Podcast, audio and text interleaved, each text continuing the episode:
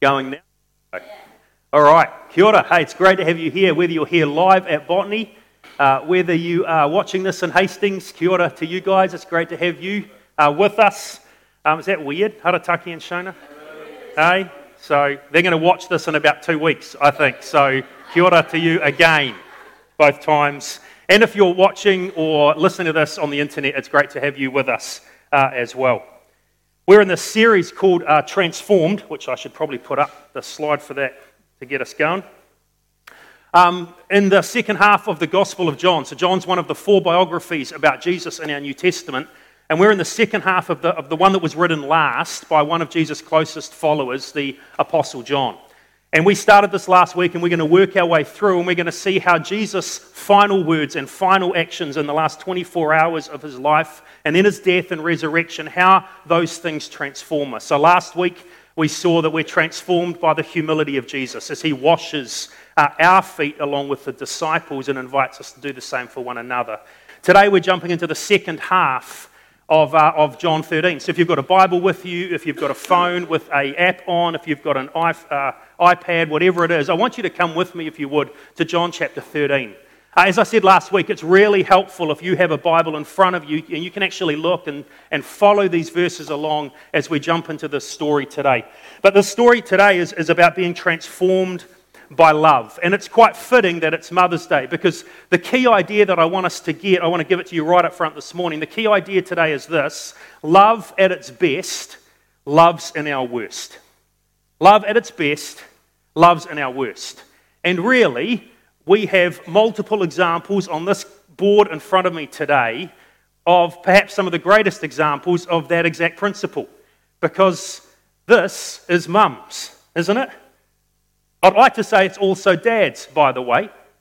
But since it's Mother's Day today, I want to, this, this is mums.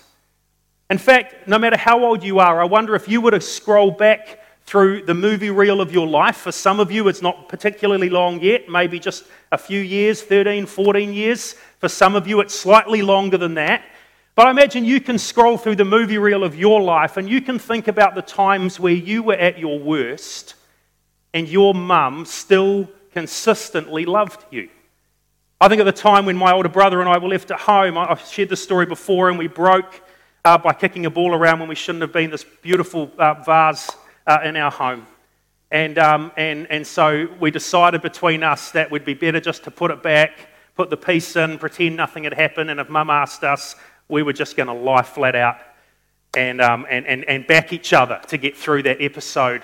And so the next morning, my parents asked me, Hey, we've noticed this has fallen over, got a crack. Do you know what happened? No idea. I'm sorry, no clue at all. Lied through my teeth. They gave me multiple opportunities to uh, actually, are you sure there's nothing you want to tell us? Only to tell me at the end that my older brother had had a, a guilty conscience and had told them the previous night exactly what had happened. So I'd sat there and looked at my mum, I think I was about 12 or 13 years old, looked my mum straight in the eye and lied through my teeth. I was at my worst. And my mum loved me. In love, she disciplined me, but she loved me through that episode. I think of the time when I was eight years old and um, they got the news from school uh, that, that me and, and one of my mates had been shoplifting.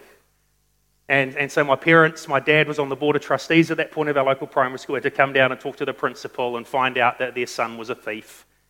Um, in fact, they only found out a couple of years ago that I'd actually been doing it for months, not just a couple of days like they thought. So she loved me when I was a shoplifter, and she loved me when I was 40 something years old, and she actually found out the rest of the story. I think about the time when I got my driver's license. Uh, as a 15 year old, you could get a full license in my day full license at 15 years old. There's a youth group car rally that next week. I take out my mum's Toyota Corolla with a, a heap load of teenagers in the back and wipe out two tyres on the side. Love at its best, love's in our worst. And mums, thank you, because you are wonderful examples. And not every mum is in the world, sadly, but many are, and you are. Uh, and so I want to say thank you because I think mums, mums at, at your best, this is you.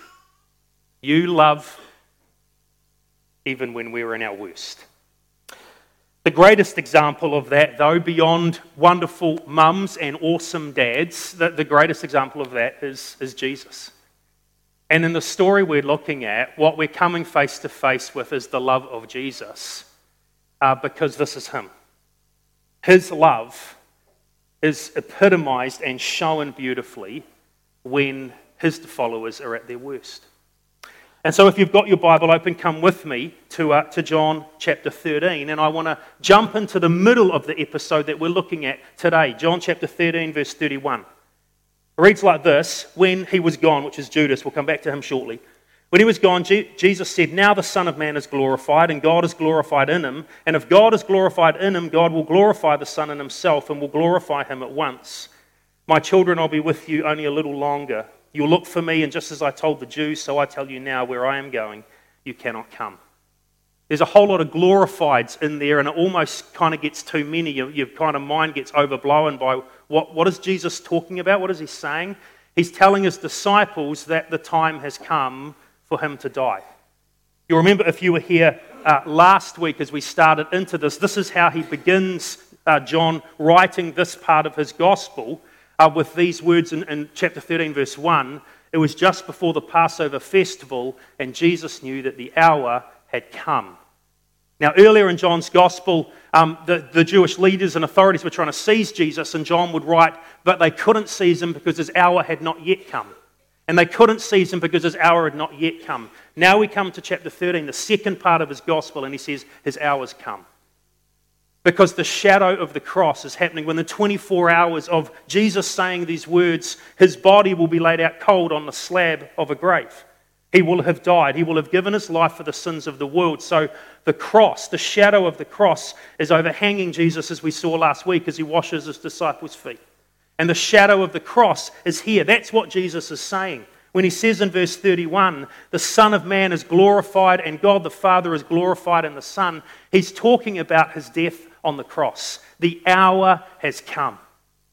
But it's not an hour that we would look at and think is an hour of shame or an hour of agony or of an hour of hardship, because that's what it is. Jesus is going to go through tremendous pain and physical hardship during uh, the lead up and the, the, crucifixion itself. Even worse, he's going to have all of the sins of the world poured onto his shoulders. The wrath of God is going to come on him for my sin and your sin.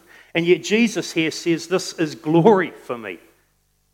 Winston Churchill in the Second World War talked about this being their finest hour. Jesus is saying, This is my finest hour right now. I'm heading to the cross. Because this is love at its best. But he says it's not only his death, because verse 32 and if God the Father is glorified in me, the Son of Man, God will glorify the Son in himself and will glorify him at once. So he's also talking, I think, about the, the death that's impending in the next few hours, but also his resurrection and then ascension and then exaltation. All of it is part of the hour that's now come. It's time. The, the, the finest hour of Jesus is about to happen. And this is, this is love at its best. What John says at the very end of this opening sentence that doesn't just begin this chapter, but really introduces this whole second half uh, of, of his book. Having loved his own who were in the world, Jesus loved them to the very end.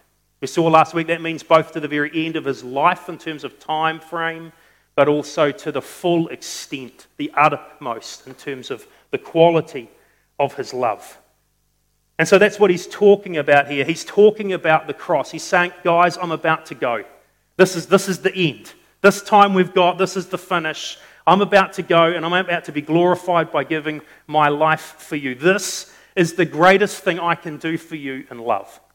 Paul will say in his letter to the Romans that while we were still his enemies, Christ died for us. This is the best kind of love. This is the greatest love. Love at its best loves in our worst. And then, in light of that, Jesus then gives this command in verses 34 and 35. Have a look. He says, A new command I give you love one another.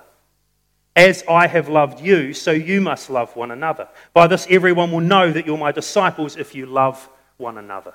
Three times now, he looks at these, these guys and says, Guys, I'm leaving so here's what I want you to do. You now need to love each other. As I've loved you, you, now you love each other. As you've experienced my love, Now I want you to, to, to take that love and pass it on to each other.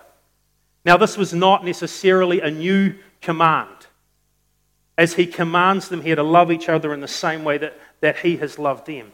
This is not a new command. Back in the Old Testament, uh, in fact, the heart of the law was, was this verse in Leviticus 19 that you're to love your neighbor as yourself, for I am the Lord, I am Yahweh. So it's not that this is a brand new command. That's not, not what Jesus is meaning. But he's saying, I'm building on what the Old Testament taught and I am intensifying this command in some multiple ways. And this is a few of them. This is a new command in the sense that it has a new object that we are to love one another. So, under the Old Testament law, um, God's people just loved uh, each other, just ethnic, the nation of Israel. That was it. No one else got in to be part of that. They just loved their neighbor, just fellow Israelites. But Jesus has already said in John's gospel that I have other sheep not of this fold. I'm going to throw open the doors of, of the church to every tribe and tongue and people and nation. I'm going to invite all nationalities, all ethnicities in together, and I want you to love each other across different boundaries, across different socioeconomic uh, levels, across gender, uh, uh, across nation, across languages. I want you to love each other. And in fact, Jesus will also extend that beyond and say, I even want you to love your enemies so that they will come into this love. So it's a new, uh, a new command in terms of its object, it's a new command in terms of its reason. Under the Old Testament, they were to love their neighbor because uh, God said, I am Yahweh. In, in other words, that's, what I'm, that's, that's the, my character, so it's the right thing to do. Jesus comes now and says, I want you to love because I've loved you. Just as I've loved you, now you love. So it's a whole new reason for loving one another. But also embedded in that, I think, is this whole idea of there's a new source for this love. I'm not asking you to find something in your own character, your own heart, um, to, to love others. I want you to take the love I pour into you and lavish on you, and out of that, I want you to love each other. And then he says at the end of this little section, this is to be the mark. This is how everyone will know you're mine. The mark that we are followers of Jesus is not big churches or cool music or, or, or great preaching or a knowledge of Bibles. The way that people would, should know that we are followers of Jesus is because his amazing love is what people see in us as they watch us treat each other and reach out to even people that we don't like very much. And this then is the heart of what Jesus is saying here. The heart of this story is this command I'm going to the cross. I'm about to display my love for you in an amazing way. I want you now to love each other the way I've loved you. Fact, this becomes the heart and soul of John's theology. This really is the key message of his gospel and of his letters. So he'll write these words later on We love because he first loved us. In fact, John says, Whoever does not love their brother and sister who they've seen, how, how do you say you love God who you haven't seen?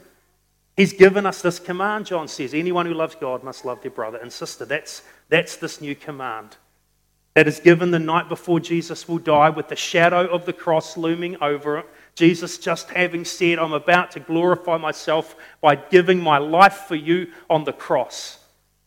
This is the heart of my message.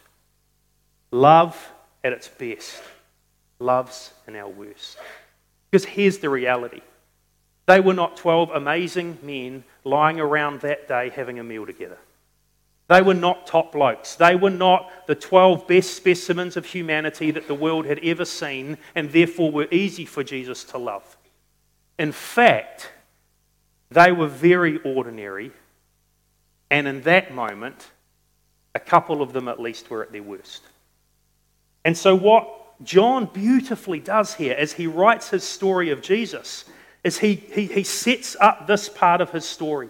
And he, and he talks about the fact that Jesus is saying, In a few hours, I'm going to die for you as an expression of my love. So I want you now to love each other. And he takes the heart of this idea that love at its best loves in our worst.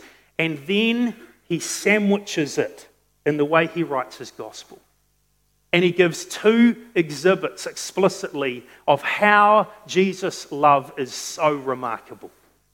Exhibit A and Exhibit B, and in the passage, they're either side of this. So we've, looked, we've jumped into the middle of the passage we're in, to the heart of it, which is Jesus loves us with the best possible love, so we should love each other. Now, what he's going to do is he's going to sandwich that before and afterwards with two exhibits. Exhibit A, in, in the pre- verses previous, verses 18 to 30, exhibit A is Judas. And we're going to see Jesus at his best, loving Judas at his worst. So, again, if you've got this in front of you, have a look. Come back now to the beginning of this section, which begins actually in verse 18. We jumped into the middle. So, John 13, verse 18, Jesus says, I'm not referring to all of you. I know those whom I've chosen. But this is to fulfill his pas- uh, this passage of Scripture He who shared my bread has turned against me. He's quoting King David, talking about him being betrayed. Jesus knows that one of the 12 closest followers sitting around that table this night at dinner, one of them is going to betray him. And Jesus says in verse 19, I'm telling you now before it happens, so that when it does happen, you will believe that I am who I am. In other words, he says, I don't want you to be surprised, guys, in a few hours when one of you does the unthinkable. I want the rest of you to go, oh, no way. Why didn't Jesus know that? Jesus is saying, No, I want you to know. I've already known. In fact, I've known the whole time. John, earlier in his gospel and back in chapter 6, had said Jesus had known from the beginning which of them did not believe and who would betray them. And Jesus said at that point, moment in the story, Have I not chosen you, the 12, yet one of you is a devil? Now, when we read the gospels, all four gospel writers tell us right up front Judas is going to betray him. He's going to stuff it up. Judas is going to let the, you know, the thing down. He's going to hand Jesus over. He's, he's a crook. They want us to know at the beginning of the story as we read about Jesus that Judas is, is a villain. But the disciples don't know that. And so Jesus is telling them now this night because Judas is about to do the unthinkable and Jesus wants them to understand he knows. And he's chosen to love Judas anyway. Now, I love the statement at the end of verse 19. Don't miss that. I want you to know so that when it does happen, he says, You will believe that I am who I am. That is a direct claim to be God. I am who I am is the basic meaning of God's name in the Old Testament, Yahweh. When God appears to Moses in the burning bush and calls him to go back to Egypt to set his people free, Moses says, Who shall I tell Israel has sent me? And God says to him, I am Yahweh. I am who I am. But look at verse 19. Jesus says, I want you to know I already knew because I am who I am. I am God. I knew that. But I love him anyway. Verse 20. Very truly, he says, I tell you, whoever accepts anyone I send accepts me and whoever accepts me accepts the one who sent me. Implication if you reject me, you're in big trouble. And after he said this, verse 21, Jesus was troubled in spirit and testified, Very true, truly I tell you, one of you is going to betray me. One of you is going to betray me. Now, at this moment, the disciples are, shocked. Verse 23 His disciples stared at one another at a loss to know which of them he meant. Uh, Matthew will tell us in his gospel they were very sad and they began to say one after another, Surely it's not me, God. They could not fathom that one of their inner circle would betray Jesus. So they look at each other aghast. They've got no idea which one it could be out of the 12 of them, to the point where they're saying, Oh, good night, it's not me, is it? They can't imagine that any of the other 11 would do this, so they suddenly start thinking, Gee, it's not, I'm not I wouldn't do that, would I? They're totally surprised by this turn of events and what Jesus is saying. And so, verse 23 one of them, the disciple whom Jesus loved, was reclining next to him. And Simon Peter motioned to this disciple and said, Ask him which one he means. So, leaning back against Jesus, he asked him, Lord, who is it? So, this is John who, who wrote this, the youngest of the 12 who wrote this gospel. This is uh, who he's writing here. And he is reclining next to Jesus. Now, unless you understand how this Last Supper is actually working, it's a little hard to understand what's going on here. But luckily, um, while the 13 were in the room, Jesus and his 12 apostles, there was a 14th person in the room. And he drew a picture of what it looked like. His name was Leonardo da Vinci. And uh, luckily, he was actually there. And so he, if my remote will actually work, He, he, that's, there he goes. So it's almost, it's almost as good as a photo. Da Vinci was just sitting in the corner while it all was happening, and he just quickly painted the scene for us. Um, in fact, if you're familiar with the painting of the Last Supper that Leonardo da Vinci did, uh, this is actually, um, the painting is set in the exact moment here in the story. Jesus has just announced that one of you is going to betray me. But it didn't look like that at all. So it didn't look like Da Vinci, and even worse, it didn't look like what Dan Brown came up with, what that might mean either, by the way. Um, this one is much closer to what it would have looked like. So this was not a high table that Da Vinci painted, it's a very low table, low to the ground. And they were sitting pretty much on the floor. They would have either been reclining on couches, or if there weren't couches in that particular home, they would have been reclining basically on mats on the floor with pillows.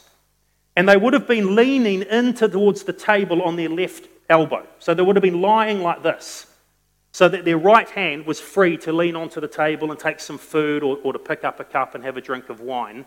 And their feet would have been going out. So it was almost like spokes around the table, like spokes of a wheel. And so if you're leaning like this, it means that one, the next person, the next guy, because it was all men, of course, at the Last Supper, so the next guy's here lying this way, and the next guy is behind you here. So John is lying, reclining on the right hand side of Jesus. And so John, when Peter motions him, which means Peter literally nodded at him, so Peter was somewhere else around the table, Peter's like, that's what literally it means. And so John just leans back right against Jesus and very quietly says, Lord, who is it? And Jesus answers him then in verse 26 It's the one to whom I will give this piece of bread when I've dipped it into the dish. And then, dipping the piece of bread, he gave it to Judas, the son of Simon Iscariot. This is a, a moment in the Passover meal where they bring out almost a chutney type uh, dish called charoset. And they take the unleavened bread that they're eating and, and what would happen is the host of the meal, as they celebrate Passover, would dip the first piece of bread into the charoset and would give it to the guest of honor at the table. And most probably because Jesus gives it directly to Judas, that means Judas, if John's here and Jesus is here, Judas is here. When you're reclined, when you're seated at a banquet, the place, the highest place of honor would be on the right, which is why Jesus is often signified as now being seated at the right hand of God. But if you're reclining at a banquet, the place of honor, highest place was left, where the, the host, where the host could lean back onto the honored guest. So what we're reading here is that Judas is in the place of honor at the table. And Judas is given the first morsel of charoset as the guest of honor at the table. And Jesus knows exactly what he's going to do. See, this is love at its best. Jesus is not surprised. Jesus already knows that 30 pieces of silver are clunking together in Judas's purse. Jesus knows that Judas is already looking for a way to slip out from the meal to go grab the chief priests and their soldiers. He already knows what the whole plan is. But he's already taken off his robes and washed Judas's feet. And now he's seated him at the place of highest honor at the Last Supper. And he has given him the morsel to signify that he is the most honored among the 12 who had been arguing, remember, for months who is the greatest. Jesus has just answered their question Judas is. He's the one I want to honor. And yet, Judas is the one who is going to betray him. Verse 27 then. As soon as Judas took the bread, Satan entered into him. The ultimate moment of demon possession. Not just any demon. Satan entered into and empowered Judas from that moment forward. So Judas said to him, what, what you're about to do, do quickly. But no one at the meal understood why Jesus said this to him. Since Judas had a charge of the money, some thought he was telling him to buy something for the festival or give something to the poor. And as soon as Judas had taken the bread, he went out and it was night. One commentator, Grant Osborne, writes these words Each act of Jesus' compassion towards Judas, like the washing of his feet and now the morsel passed to him, simply hardened Judas's heart, and now he's possessed by Satan, totally consumed by evil. This, though, is love at its best. And I don't want you to miss two incredibly important things about the love of Jesus for Judas. First of all, is all of these acts that Jesus has done towards Judas, knowing full well what Judas is going to do. He is doing his very best to reach out to the heart of Judas, even in the last moment, in an attempt to win Judas's soul back. And so he's knelt and he has washed his feet. He has seated him at the most honored place. He's given him the morsel as his, as his most honored guest. All trying to reach out to Judas to exhibit his love for him. This is love at its best. This is the love of Jesus. And as Grant Osborne says, Judas turns away. But I want you to notice something else. Not only did the disciples have no clue when Jesus predicts his betrayal, who could it be? They had no sense that it was Judas. And even as Judas leaves, there's no hint. Jesus didn't announce, it's the one I'm going to give the morsel to. He said that quietly to John. No one else heard that. So the disciples, get this, the disciples have watched Jesus live with them and interact with them for three years. Never has it felt like Jesus treated Judas any different. Never has it felt that, that Jesus held Judas out, you know, at arm's length. Never did it feel like Judas treated, was treated any differently than any of the other 11. That's not how we operate. When we have someone in our team at work who we feel like is trying to stab us in the back, we treat them differently to the rest of the team. When we're in a bunch of friends and at high school and we're all hanging out, but there's one guy or girl that's just got it in for you and they make sarcastic comments and you find out they're gossiping behind your back, you just treat them differently, don't you?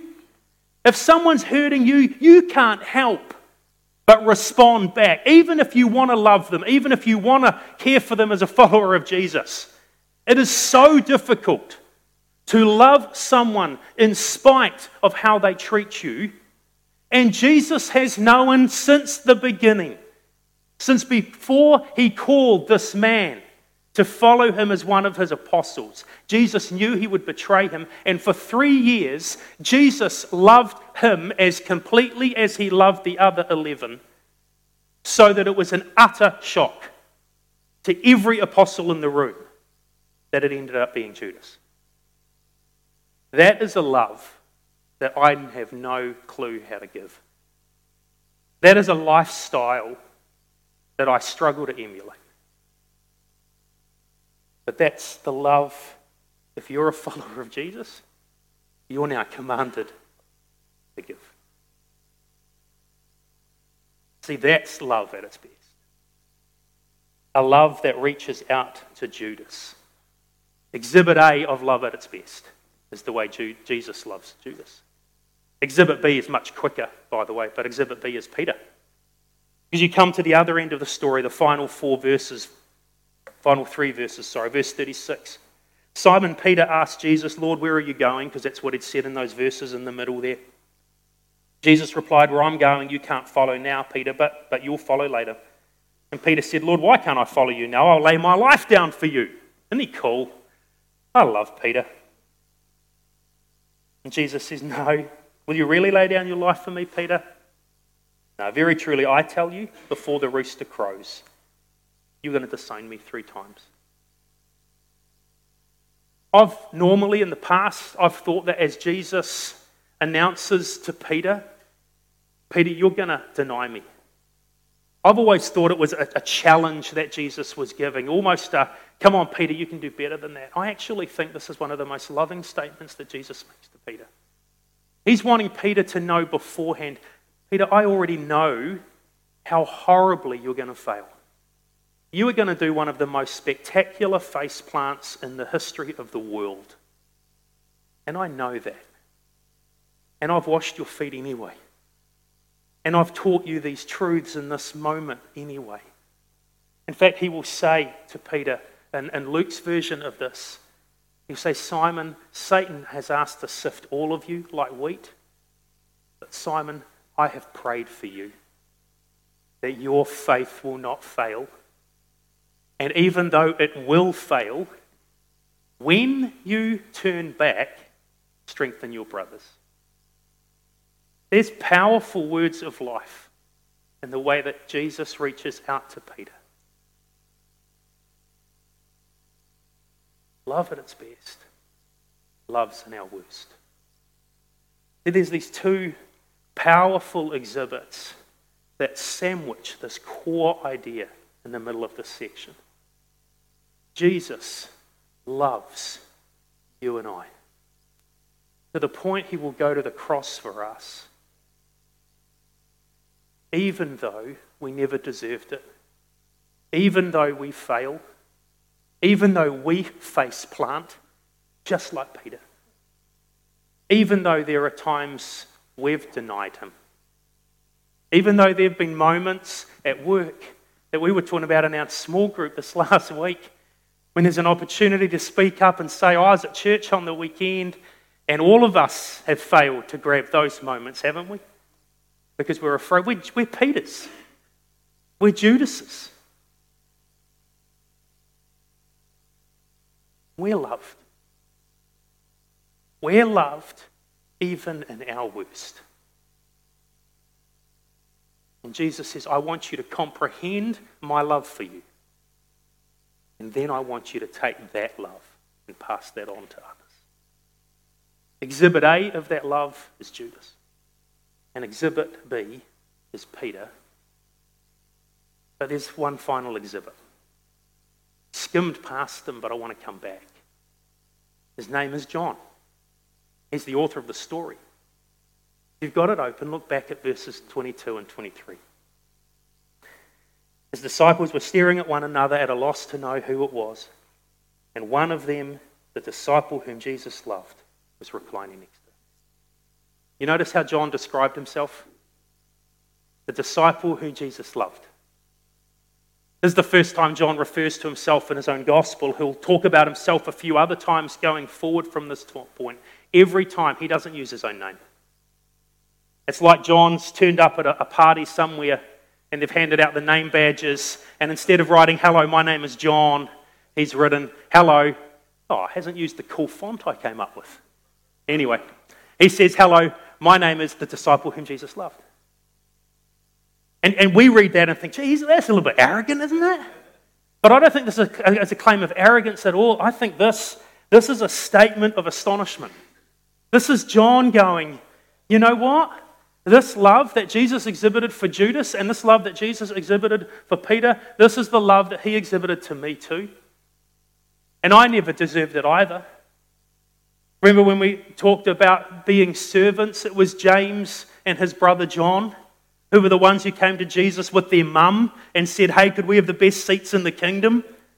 It was James and John again in another gospel who, when one town told Jesus to get lost, they're the ones who want to bring down thunder and fire and destroy everyone. There have been moments in John's pilgrimage where he's been a complete idiot. But he's felt the same extravagant love. And so, as he writes his story and he places himself in when it's appropriate, he says, I'm the disciple whom Jesus loved. Exhibit C one more undeserving follower who Jesus loved anyway. See, this is the verse we just read earlier. Read that first line again quietly. We love, He first loved us. We will never live out this new commandment to love each other until we realize just how much He loves us. We are Judas, and we are Peter, and we are John. We don't deserve this love. We don't live up to this love. We wander away. We get apathetic. We fail to seize opportunities. We leave His Word on a shelf for months at a time. We grow hot and we grow cold. We're inconsistent. We deny Him. We're honestly poor excuses for disciples. But He loves us. He loves us. Because this is love at its best. As we come to the story today, I want you to hear the two core things that John wants us to understand. The first one is that we're allowed to wear his name badge. If you're a follower of Jesus today, you are the disciple that Jesus loves. If you're, you have committed your life to him, you are the son or daughter that he loves. If you deny him tomorrow, you are loved. You drastically sin today, you are loved. You fail to obey his commands this week, you are loved. If you are lukewarm right now in your walk with him, you are loved. Because his love doesn't depend on your performance or your ability or your consistency, because it's grace. It depends on his character because he is the one who loves when we're at our worst. Some of you need to hear today you are loved. Some of you would never dare to put that label on your chest. And I want to invite you to do exactly that. Some of you don't know Jesus personally. You might be here, or you might be listening or watching this. And you're here checking things out. You're wondering what this is about. This is about a God who loves you so much, he became one of us to die for our sins and rise again. And he offers you not only life forever, but this loving relationship that will never end. And right now, in this moment, in the quietness of your heart, you can simply bow before and acknowledge that you're sinful and don't deserve it, but you want to embrace His love. And that is equally true if you've wandered away 14 years or less or more. That is equally true if this last week hasn't been a particularly crash hole week.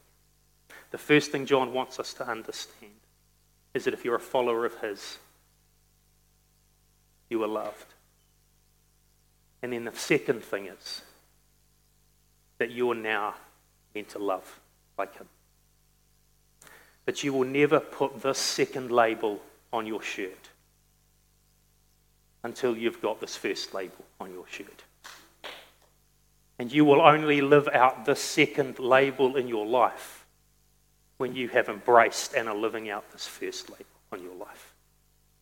So, my invitation to you today, and I was going to use labels, but then I knew you'd take it off before you even got home. and I don't want you to take them off. So, I want you to tattoo these labels on your soul. I am the disciple that Jesus loves. Therefore, I will be the disciple that now loves like Jesus. The band is going to come back up and they're going to lead us in a couple of songs that I love. They're songs of confession. They are songs that that take these truths and say, This, this is me. I'm claiming this. And so I want to invite you as we finish the service this morning with these next two songs. I want to invite you to make this a confession and a prayer. I want to invite you as you sing these songs along with our team to allow the words of the song to emblazon these two truths on your soul. I am the disciple that Jesus loves and I am the disciple who will now love like Jesus.